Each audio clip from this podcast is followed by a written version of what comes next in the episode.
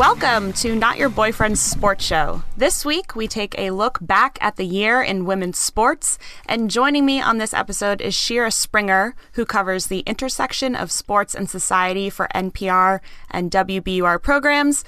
And she also writes a women's sports column for the Boston Globe.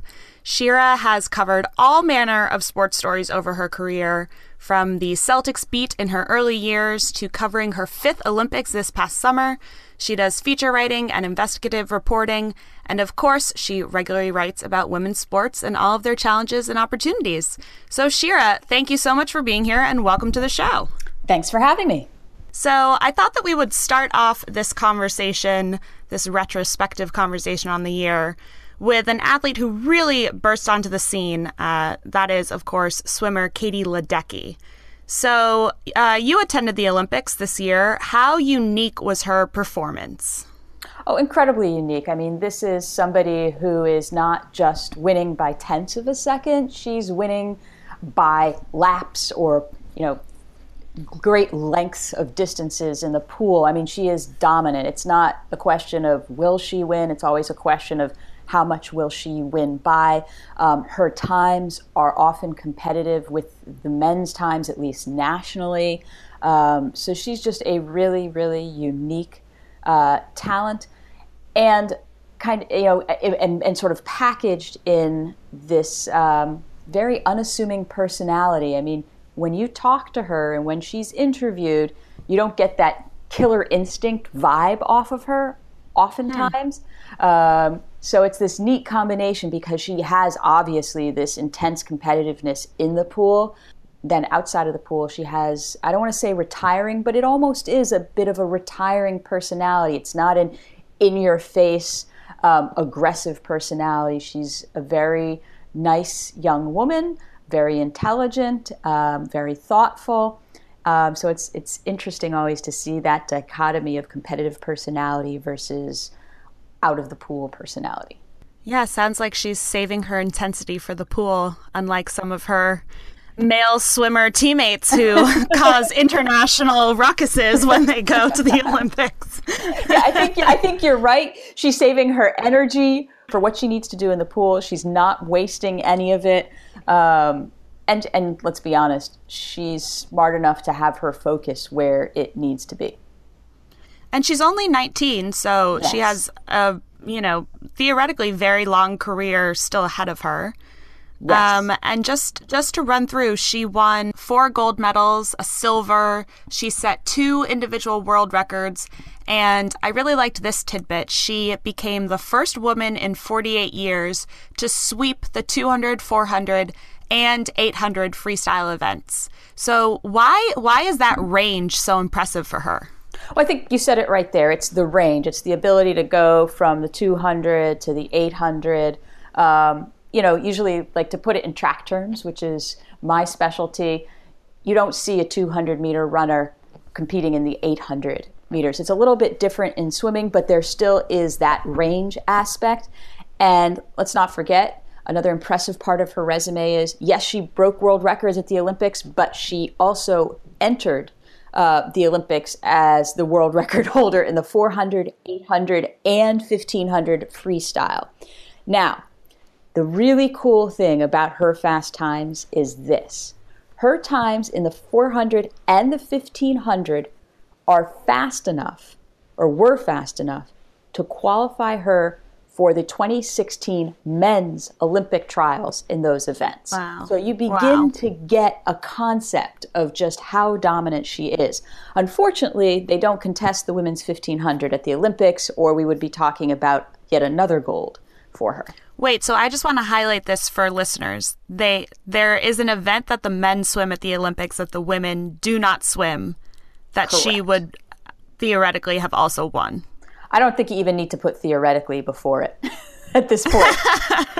I think you can just simply say that she would have won. On a previous episode, I uh, had some guests on, and we were we were discussing whether or not men and women competing in the same events would help or hurt women's sports. Ledecky, as we touched upon, could qualify for men's events. So, suppose that she did compete do you think that this would help or hurt women in swimming and, and women in sports more broadly? Yeah, I you know, so it's a sort of an interesting debate because there's a part of me that you know when we market women's sports worries about and I've talked to actually some marketing experts at MIT about this because it's sort of one of the issues that I've been interested in which is how can we better market and advertise women's sports how can we draw more eyeballs to women's sports and mm-hmm. I've been told that one of the problems is the constant comparison between male and female athletes. Instead mm-hmm. of making a case that women's sports are different and therefore better because of that difference, we're constantly saying, looking at them side by side and saying, and, and, and the women will come up short. I mean, let's be honest, women don't jump as high often, they don't run as fast, they aren't as strong. There are just some physiological differences that they can't overcome. But that doesn't, at least in my opinion, mean that their sports games, contests, events, meets, races are any less compelling than those on the men's side. They're just compelling for different reasons. Uh, so I think we have to figure out a way to make that case and, and the great example that I always cite that, that this one particular professor um, told me was I said, well, hey, give me an example of a case, you know, a product which was marketed as different but better in a way that women's sports could be marketed as different but better. And mm. he hmm. said, light beer tastes great, less filling. There was no way they were going to market light beer as being the same as regular beer. And it's not that women are sports light. I don't want that to be the conclusion drawn from this, but I think we have to start thinking about women's sports as different than men's sports, and because of that difference, somehow better. But there right. is a strong, strong, strong part of me that would love to see Katie Ledecky in the pool against a field of men in the 1500 or the 800. But I also think it will transfer to other female athletes in other sports uh, because they will begin to see them as as true competitors, as people with immense talent. And I, I think they somehow that, or for some reason, that doesn't happen, even if it's only a half of a one percent in women's sports right. that can be at that level. I think right. it sends a valuable message to audiences at large, like, hey, all right, women's sports is for real. Well, I just love I love that the that the forever fruitful relationship between sports and beer also has a lesson for for women's sports in here. True. I mean, but I mean, it's like I, I, I keep coming back to what that professor said, and he said I, I heard it maybe two or three years ago, and it just makes so much sense because you look at the the success of that advertising slogan, and he's absolutely right. The, you know, once you stop com- the direct comparison and say it's better because of its difference. You begin to look at the product in a whole new way. Um, I mean, there's there's you can you can sort of have this whole chicken and the egg argument. You know, are women's right. sports not watched, not given as much respect, be and not given as much attention because right. they're not uh, the women aren't as fast or don't jump as high, or is it something with the marketing and the advertising? Is it something with the investment of resources? I mean, there's a whole there's lots of ways to kind of look at it. I know we've gone a bit far afield, but there you no, go. No, I mean this has always been my sticking point that that people dismiss women's sports so easily and they say, well, nobody watches them. And my point is, well, men's sports have entire industries within industries within industries that are solely dedicated to promoting and producing this product. And so once you shift your thinking from, well, the women have to prove it first before we can start making before this is seen as a good or sound investment. I think that men's sports has demonstrated, but our our memories are just too short that, you know, men's sports is is a man-made product. Yeah. So I mean, I agree. And here's here's um, the interesting thing. I think the one thing you said was like they have to prove it. They have to prove their worth. And I think that's across the board. I don't think that's just sports. I think it was like I was reading something. This is going to sound like kind of weird, but I think it was the found, founder of Spanx was talking recently yeah. in Boston, and she said something along the lines of men are hired on the basis of potential, whereas women are hired and promoted or promoted uh, on the basis of what they've done. Yeah, I mean, once again, like sports reflects society at large, right? I mean, these are the same issues that women are having in in any of their scenarios or situations. Yeah, and I also think we're, we're quick to forget too. And the unfortunate thing is, the NBA and, and the other the men's professional leagues had the advantage of coming of age or developing and going through those rough early years when we didn't have sort of this whole sports uh, entertainment apparatus up and running. So right. it wasn't like, you know, 20,000 people were going to a, a basketball game, you know, in the 1950s or 60s. Right, right. um, and so, but that's what you see now. So the level of expectations are changed, and men's sports have this tremendous head start. Yeah. Again, you get into that comparison problem. It's impossible for women's sports to come out the winner if that's if that's the comparison. You know, this established product versus this new kid on the block, essentially. Right. I really like something that you wrote um, in an article on this topic about kind of expectations that we have. And you touched on on expectations that fans have for kind of on-demand sports at all times, mm-hmm. and that being a women's sports fan is actually a really difficult job because you have to find live streams. It's not available you know, to watch on television. It's not widely available all the time. To get to games, you often have to travel, you know, miles outside of a main town somewhere where there's not public transportation that that just the task being asked is a lot more difficult than you know just being able to bring up the ESPN app and you know see scores and and and live plays anytime you want 100% i mean that is such a, an important point to make. I, was, and I think it was uh, I made it in the past uh, in relation to one of the women's professional hockey teams that plays in Boston. I think for a while they were playing at a suburban rink, which was hard to get to.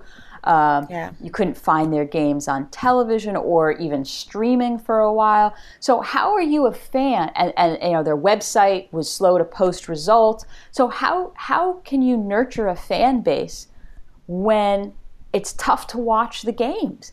How can you yeah. even begin to criticize women's sports if that's your want when it's tough to see what the product is? Um, I mean, that's yeah. the first step. You got to get the product in front of people, and if you can't do that, you're in big trouble. I think I think our next uh, story of the year actually speaks to this issue in a slightly different way. Um, this is, of course, Breanna Stewart and the her incredible success and performance this year. Um, just to run through it quickly, she won her fourth consecutive NCAA title with the UConn Huskies. She was named MVP for the fourth year in a row. She was the number one draft pick for the WNBA. She won gold in Rio with the national team. Uh, her WNBA team makes the finals, and she was named WNBA Rookie of the Year. And in on after this incredible successful year in what is you know frankly the most successful women's sports league that we currently have uh, she she decides to go to China to play in the off season. Um, so tell us a little bit about about the decision making here and what that says about the strength of women's sports in the U.S. or, or lack of strength um, in some respects. Uh, well, I mean, the decision making process is, is pretty clear here, which is she needs to make a living playing basketball. And she's unable to do that comfortably with the salary that the WNBA pays her at this point. And listen, she's not the first big name player to go over to China. Um, I think when uh, Brittney Griner was uh, a rookie in the WNBA a few years ago. She was making something like fifty thousand from mm. the Mercury, but you know she could go over to China and make something like six hundred thousand. Um, wow. Yeah, exactly. And you know you see the same thing with players. Uh, I think it was Diana Taurasi, you know, staying, skipping a season in the WNBA because her body couldn't do, you know, the two seasons, one overseas, one WNBA and she played instead solely for her Russian team because the money was that much better in Russia. Right. And so I Didn't think they pay her to not play in the yes, WNBA? they paid her to not. I believe you know that there was incent- the contract was incentivized in such a way that she was basically paid not to play. Which is incredible because these players, I mean, from everything I've read and understand, they really want to be playing in the US, obviously, where their families are, where their friends are, where, you know, they have an easier time with society and culture. And yet they make these decisions because at, at some point their hand gets forced. Yeah, I mean, I, that's exactly right. Their hand gets forced. I mean, what, what, what, what would you want them to do? I mean, loyalty is nice and the idea, I'm sure, of staying in the U.S. and training during the off season and working on your skills and getting better and improving and, and not going through the grind of another season is ideal. That's the ideal, right? That's the most appealing. But right. they can't afford it because also think about this too. They have a limited window of earning power as professional athletes. Well, and that their earning power is is delayed because they're not eligible for drafts until most of them are 22. But that's what they have can afford to pay them. I mean, you also have to look at it from the WNBA standpoint, which is this has got to be and I keep using, you know, sustainable business model as a phrase, but that's always part of the dilemma when you think about women's sports. Let's not forget you have NWHL players who recently had their, their pay cut by around 40% uh, because yeah. the business model wasn't working. So it becomes this catch 22 of, yeah, you want to make the money, but female athletes can't make too much money or else that threatens the whole endeavor, you know, the whole league. Yeah. Well, so this brings us to our our next story of the year, which is another group of women who have been taking quite the stand to get some pay equality. This, of course, is the U.S. women's national soccer team. They filed a complaint with the Equal Employment Opportunity Commission uh, against U.S. Soccer, which is the governing body of both the men's and women's national team, um, claiming that their pay structure essentially amounts to gender discrimination compared to the men's team. Um, so, give us a little background here. What what is their argument in a nutshell? In a nutshell, honestly, we're better and we deserve more money than we're getting. And it's about time you stop treating us like second class citizens, like you care less about us, because newsflash, we're the better national team. We have more World Cup wins. We have a bigger following. We're setting records for TV viewership, not just for women, but for soccer in the United States, for soccer games watched in the United States. So wake up, US soccer and do better by us. That's that's that's the, the, you know what they're saying in a nutshell. Well, I think that this case is so is so unique because it's the one example where they where men and women actually have the same employer. Mm-hmm. So they have this unique opportunity to file this complaint and to kind of wage this war because they do actually have the same employer, which is not the case with these other leagues. Um, so how is the the men and and women's pay structure different from one another um, under this same organization? Well, can I just? I mean, I think we could get into a lot of numbers, but I watched the 60 Minutes report, which obviously had a, a, a, a was, was incredibly well done. And I love, love, love one particular comparison that they did. So I think that kind of illustrates everything. So they took um, U.S. men's goalie Tim Howard, and they mm-hmm. looked at what he earned in a World Cup year. Okay, so it was almost four hundred thousand, and he earned that for playing in eight games. And then they compared it with the U.S. women's goalie Hope Solo. Now she earned um, three hundred and sixty-six thousand dollars, which is incredibly respectable uh, for a female athlete. But here's the catch she got that for playing in 23 games. So wrap your head around that. A That's male almost player, three times exactly, many. exactly. So a male player plays in eight games and makes more money. And let's not even, you know, get going on the fact that not only do they have the same employer, but the women are the more successful team. That's what really irritates me. That if this is all about ability and skill and winning, and, and that's how you're valued, then the women shouldn't forget equal pay. The women should be making more than the men because they're they're outstripping them in all of the categories that we say are key categories when it comes to the valuation of a player. And I understand there are contractual issues and the women agreed to stuff and maybe they got bad advice, maybe they didn't, maybe they have regrets about the way their contract was structured and they get different benefits and so on and so forth. So the bottom line is this this is the best soccer team in the country with the best soccer players in the country, male or female. They should be compensated as such. Period. Full stop. U.S. soccer should have done the right thing a long time ago. They should make an, you know, they shouldn't have gotten into this contractual tug of war. They should have just said, hey, you know what? You've done good by us. We're going to do good, yeah. by, good by you. And they didn't. And now here we are. The other detail of this story that I think is so illuminating is, and we can take the Hope Solo and Tim Howard example uh, even one step further, but that the men on the national team they get paid per game just for showing up. Yes. Whereas the women get gotta paid win. only if they win. Yep, they so, gotta win. just the fact that Hope Solo made anywhere even near the amount that Tim Howard did this year means that not only did she play in so many more games, but that she won so many more games. Yeah.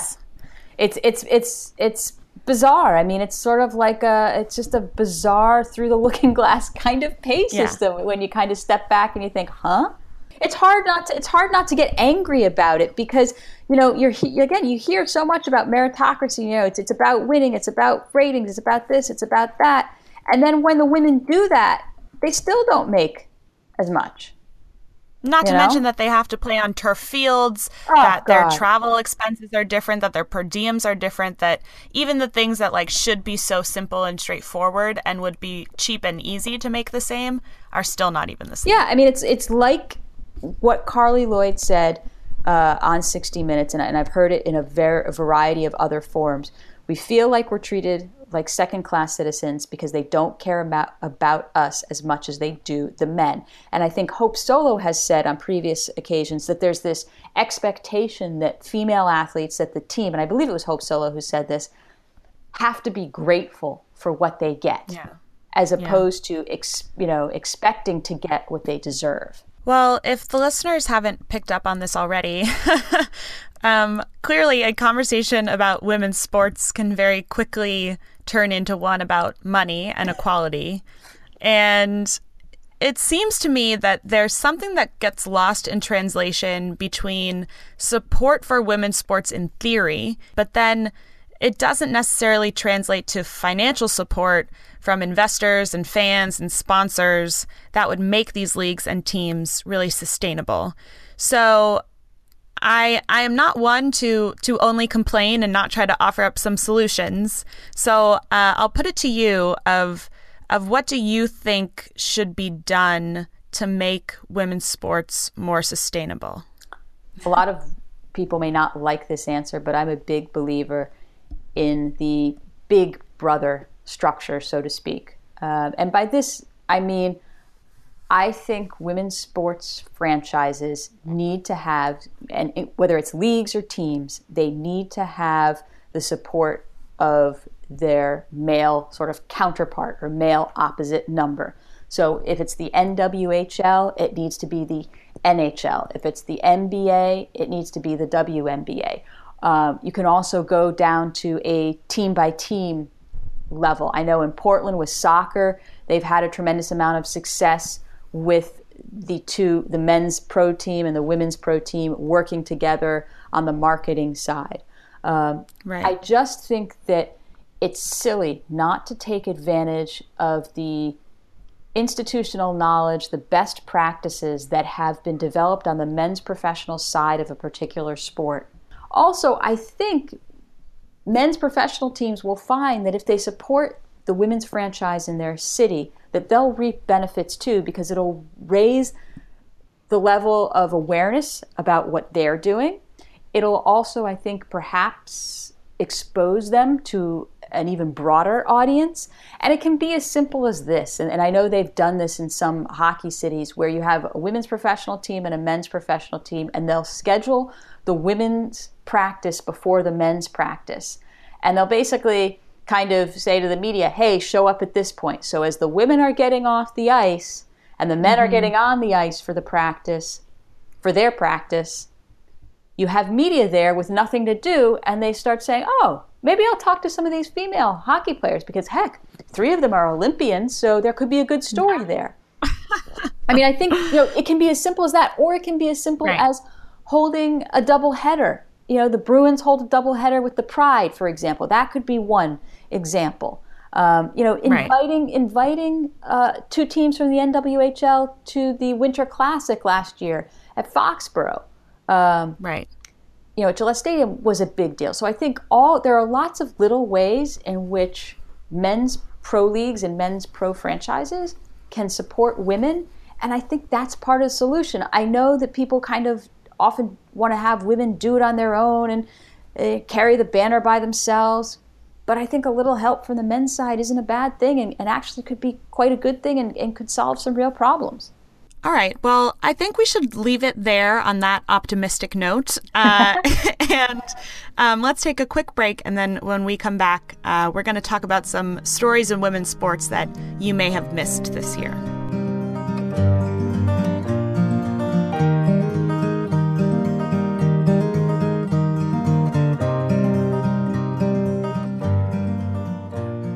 Okay, so welcome back. So, Shira, you wrote a recent column on some uh, stories people may have missed, and I had a couple of my favorites, and then and then I want to hear from you. Um, but tell me, tell the listeners a little bit about what was happening with the Brazilian women's soccer team this year. So, what's really cool is that about a month ago now, uh, the Brazilian women's soccer team appointed its first female head coach.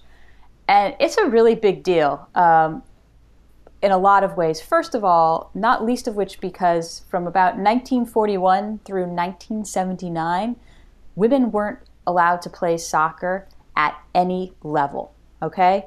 Wow. So when they 1979 1979 yes wow exactly so i mean you're starting from scratch with your player pool and to now be wow. at a, a, point where you've got a former player, her name is Emily Lima, and she's going to be your first female head coach of the women's national team, that's big.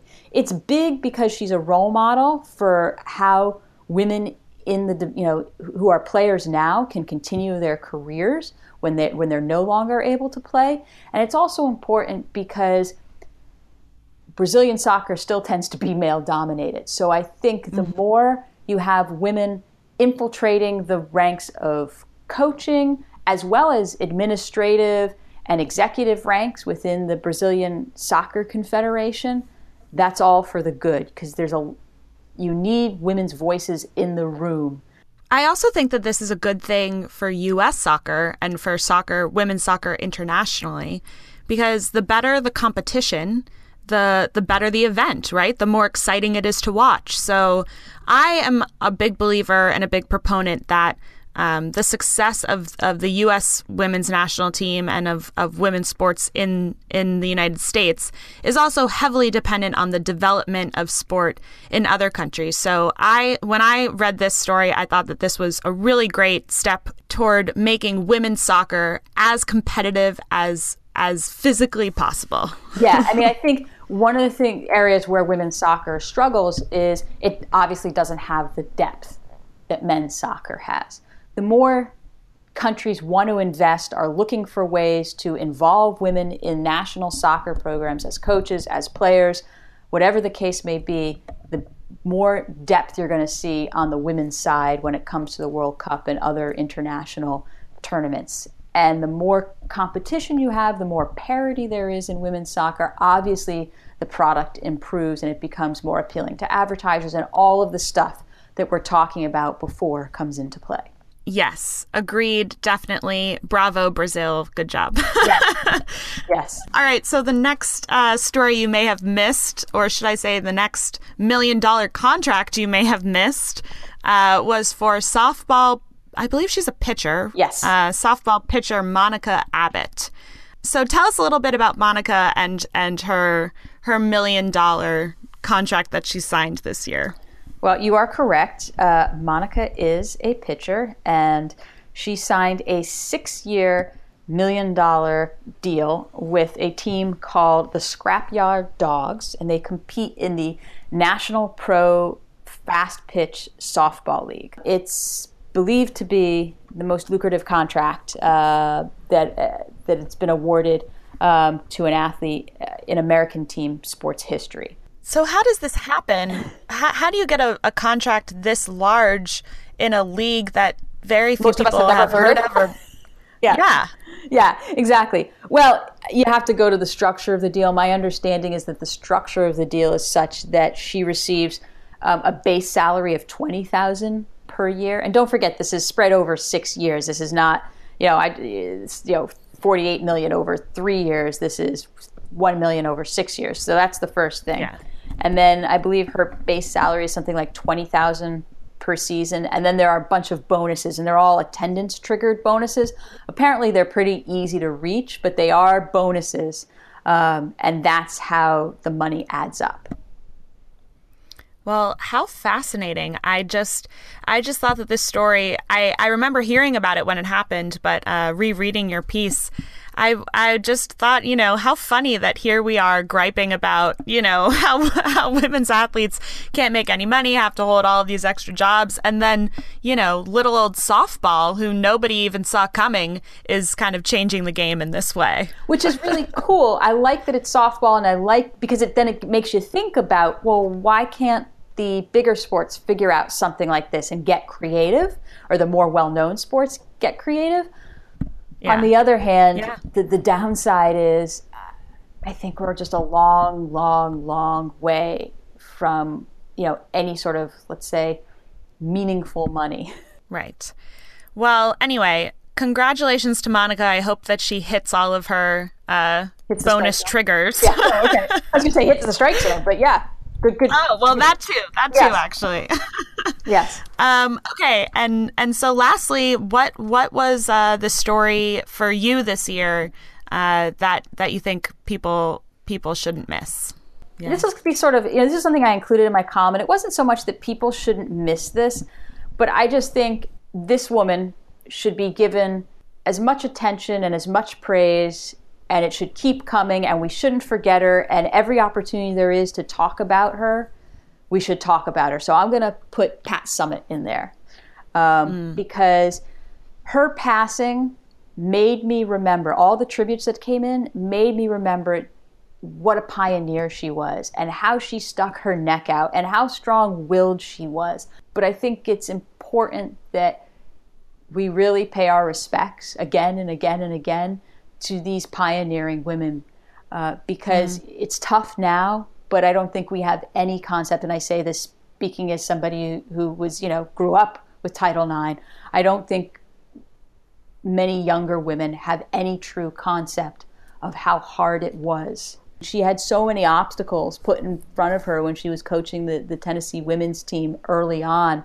And I guess, you know, the favorite anecdote, and I mentioned this in the column, but the favorite anecdote of, of that I have that I read um, in many of the remembrances about her was that at one point the Tennessee some Tennessee officials approached her and said, you know, hey, would you like to coach the men's team? Assuming that this was kind of a promotion in some ways. Mm-hmm. And she mm-hmm. simply replied, you know, why is that considered a step up? And I think you know that's such a great message to send.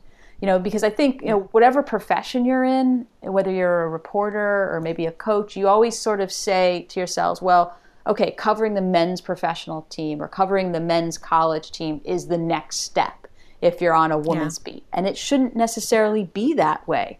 I mean, just a, another yeah. one that comes to mind. And again, I hate to be always calling upon the column stuff, but those are the things that kind of came to mind. Was and I happened yeah. to be there when this woman uh, won her bronze medal. Um, this Tunisian fencer, her name is Ines Boubakri. I hope I'm pronouncing that mm-hmm. right. Apologies to all the Tunisian f- fencing fans if I am not. Um, but I was there when she won the the bronze medal, and what I remember is there was a group of, you know, it was almost unbelievable, but there was this group of it must have been twenty or thirty male reporters. I think it was the entire Tunisian media contingent, and they were surrounding her in the mix zone in Rio. And they were just, they were, some were crying. They were in absolute awe of what this woman had done. She had won the bronze medal, but but but this, the historical significance was that it was Af- she was Africa's first female Olympic fencing medalist. Um, a yeah. big deal, but bigger because she used that opportunity to kind of speak out on behalf of Arab women everywhere, which was like incredibly bold of her, I felt, and incredibly mm-hmm. cool because here she is surrounded by all these male reporters and she's saying, I have a message to you about the value of women. And she says, you know, this bronze medal is a message which says you must believe that women exist and that they have their place in society. And as we all know, that I almost just got chills. Yeah, I mean that isn't often the case in a lot of societies, um, not just yeah. for Arab women, but in a lot of societies around the world. And I love, you know, the Olympics is absolutely at its best. You know, and there's lots of problems with the Olympics, but it's at its best when it can be a platform for people like Boubakri advocating for equality.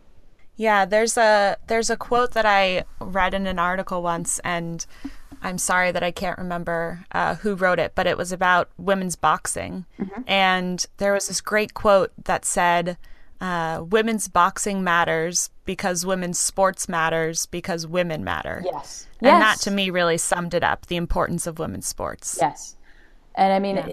I, those are the stories that I gravitate toward. But mm-hmm. when you can cover an event where the athlete sends a message when it's more than just the medal, particularly at the Olympics, that's really something special. Well, to pioneers in women's sports, past and present, and to those in the future, uh, I hope that 2017 is even better than 2016.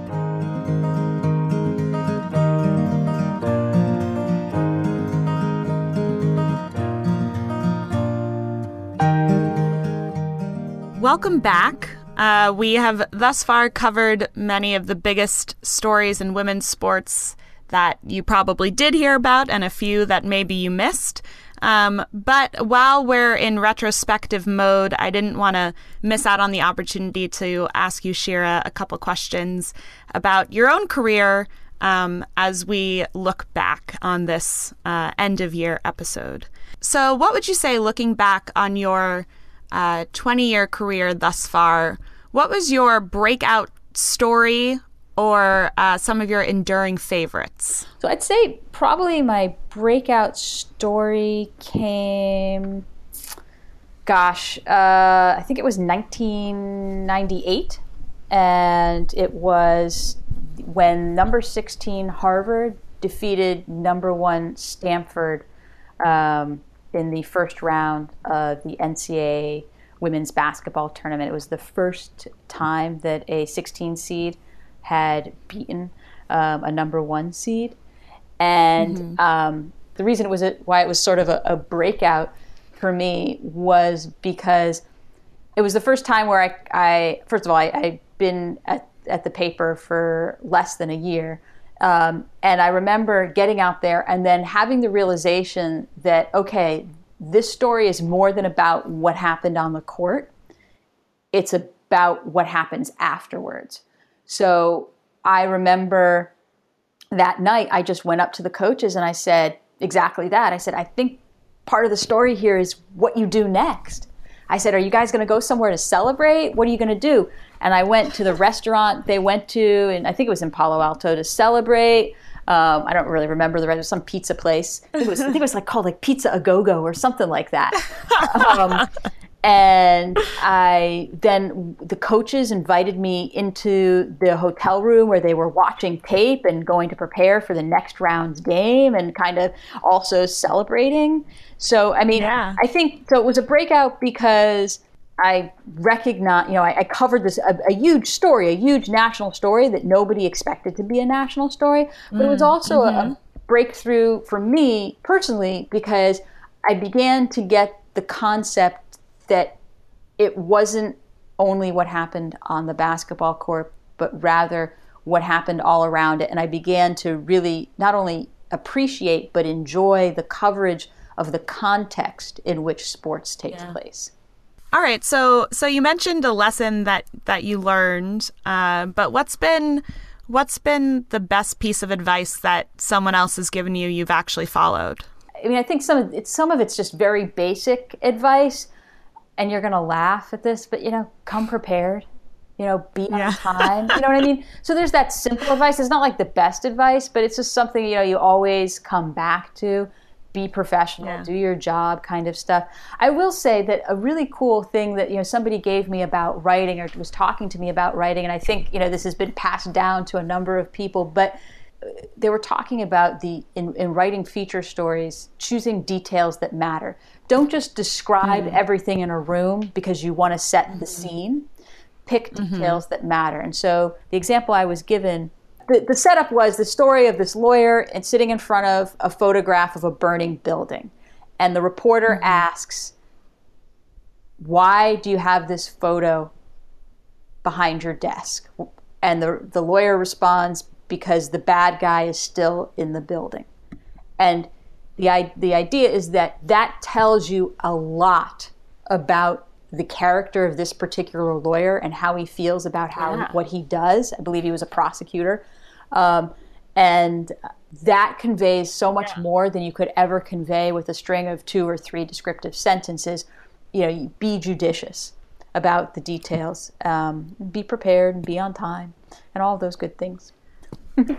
Well, Shira, thank you so much for coming on the show. This has really been such such a nice conversation and a good look back at a lot of, you know, progress and challenges that that women's sports have faced and I'm sure there will be much more to come um, next year. So, uh, as I say to all of my guests, good game, Shira. Thanks for having me. G- glad you thought I played well.